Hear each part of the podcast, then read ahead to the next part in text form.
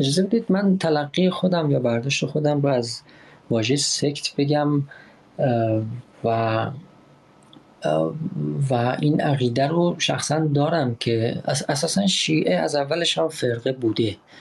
یعنی این حالا خود متولیان به اصطلاح مذهب شیعه که نمیگن ما دینی مستقل هستیم. یعنی خودشون رو که دین نمینامند.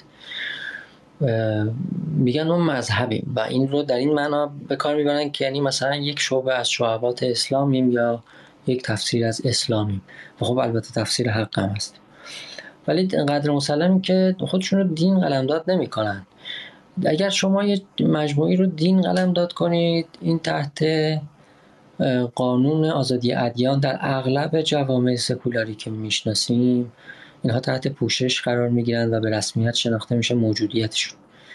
اصل آزادی ادیان تنها در در واقع نظام های سکولاریستی به اصطلاح سخت. هارد سکولاریزم که همون در واقع اتحاد جماهیر شوروی بود مصداقش در تاریخ نزدیک به ما.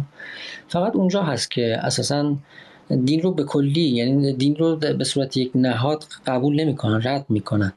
اما در سکولار نظام های سکولاری که می‌شناسیم قانون آزادی ادیان داریم. یعنی شهروند می‌تونه بره دینش رو انتخاب کنه و ادیان اجازه فعالیت دارند اگر شما یک مجموعی رو دین بگیرید به حال عرف و هنجار جا افتاده در دنیا این است که اینها حق دارن که از آزادی بهره مند بشن.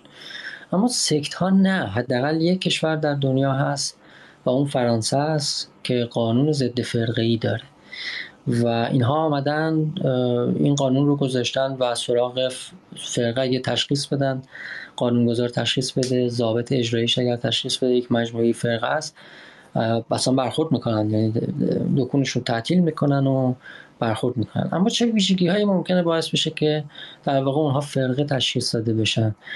یه چند تا ویژگی رو میشه اسپورت که اینها به خصوص در مجموعه های سنت های مذهبی یا در اون تشکل های مذهبی که این خصوصیت رو دارن اونها فرقه یکی اینکه همون رهبر کاریزماتیک داره. فرقه معمولا رهبر کاریزماتیک داره.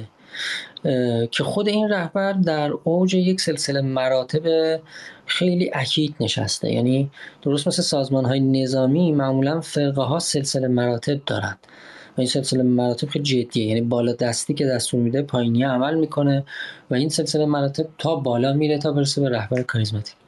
معمولا فرقه ها دو تا خصوصیت دیگه هم دارن. اینها دیگرکشی و خودکشی رو تبلیغ می‌کنن. یعنی دیگر کشی آینی دارن خودکشی آینی هم دارن. حالا حسب مورد.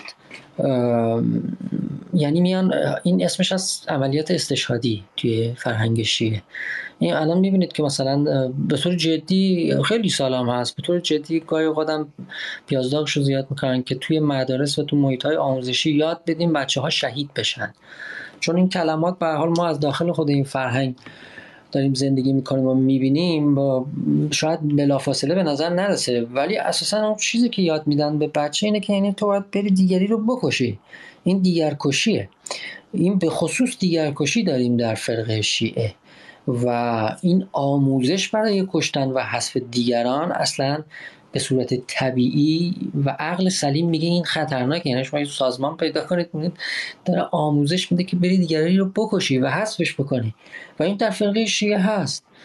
و من فکر نمی کنم که مثلا اختراع رهبران جمهوری اسلامی بوده باشه.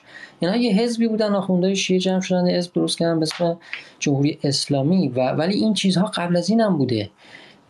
قبل از حزب جمهوری اسلامی هم بوده. می‌خوام بگم این کرکتریستیک هایی که در فرقه هست در, در شیعه هم بوده. ما دلیل نداریم که شیعه رو سکت محسوب نکنیم. حالا این نظری که من میدم ممکنه احتیاج به گفتگوی بیشتر علمی داشته باشه و حدس می‌زنم که احتمالا نظر مناقشه برانگیزی خواهد بود. ولی من هرچی مطالعه کردم واقعا چیز دیگه پیدا نکردم. یعنی دلیلی پیدا نکردم. که بیام بگم نه اینطور نیست. شیعه فرقه است دیگه سکته. و به همین خاطر که اینطور عمل کرد. من در بحث اصلی خودم اشاره کردم به جمله مشهور خمینی که این محرم سفر است که اسلام را زنده نگه داشته است. توضیح دادم که به نظر من این جمله درسته. و نه فقط در مورد اسلام بلکه می توان کلیت بخشید و گفت که سنت ها هم از اینکه دینی باشن یا ملی بقا و دوام خودشون رو غالبا مدیون آین ها چرا اینطوره؟ سعی کردم توضیح بدم که آین ها شکل بهتری برای پیوندها و همبستگی های اجتماعی هن.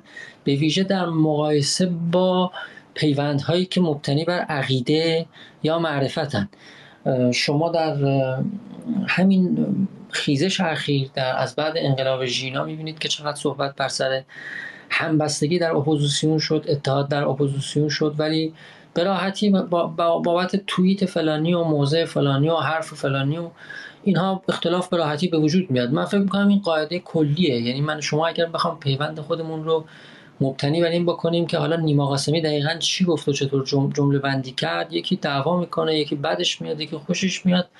یکی داد می‌زنه میره یکی هم میاد منو بغل می‌کنن این این ماهیت پیوند است که بر زبان تکیه می‌کنن. اما جوامع قوام قوام خودشون رو از این نمی‌گیرن. یعنی ما هم جالب داریم در ادبیات عارفانه خودمون که مولانا میگه که در واقع همزبانی موجب تفرقه میشه.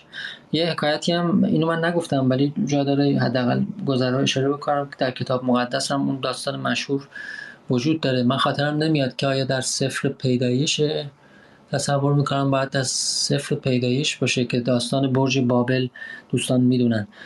جمع شدن انسان ها و برج بلندی ساختن که این برج به آسمان رسید. و خداوند دید که وضعیت خطرناکی داره پیش میاد و خواست که بین این انسان ها تفرقه بیاندازه و بنابراین بین اینها زبان های متعددی رو رایج کرد.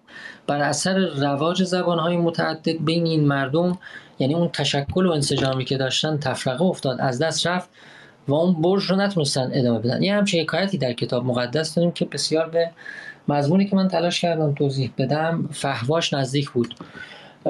ارزم این است که آین ها رو برای همبستگی اجتماعی و هم سیاسی باید جدی گرفت کما اینکه روشنفکر مشروطه و کارگزاران پهلوی اول جدی گرفتن و بنابراین آین های ملی رو احیا کردن.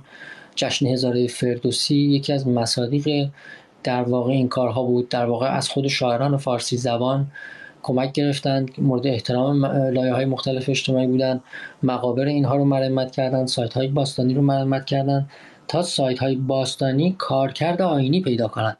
اگه قرار بر گفتگوی سیاسی باشه همون روشنفکران و بزرگان مشروط خواه ما هم بین خودشون اختلاف بود.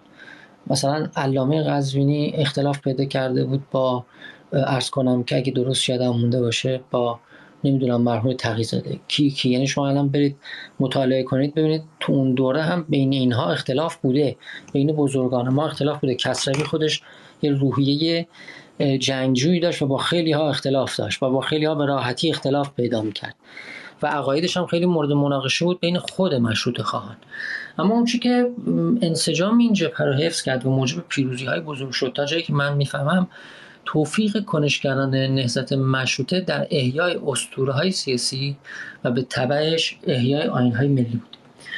من در ادامه گفتگو برای دوستانی که بعدا وارد اتاق شدن به خصوص توضیح میدم یه اشاره یه استنادی به منظومه فاست گوته کردم که اونجا توضیح میده. یا ذهنیت گوته فاش میشه که معتقد تفسیر به خصوص مارتین لوتر از آینهای مسیحی چطور تاریخ اروپا رو تغییر داد و البته از دید گوته معتقد به مسیر انحراف آلودی انداخت که نهایتا فاست گمراه با وساطت مریم مقدس در واقع از جهنم نجات پیدا می‌کنه. بعد از اشاره به اهمیت آین نزد نخبگان اروپایی و اشاره که به فیلسوفانی کردم که پراکسیس یا کنش رو در کار توضیح و تبیین جهان مقدم می‌دونستند و یا در کار تغییر جهان رسیدم به آنتروپولوژی و به ویژه از یونگ نقل کردم که چطور مشاهدات خودش رو در بین جوامع قدیمی یا جوامع ابتدایی مستند قرار میده تا بگه این کنش آینیه که اصل توضیحات و توجیهات زبانی که در واقع میتراشن متعاقبا به وجود میاد و یا ثانویه است برای این فرهنگ ها این موضع یونگ نزد آنتروپولوژیست های قرن بیستمی مورد استقباله.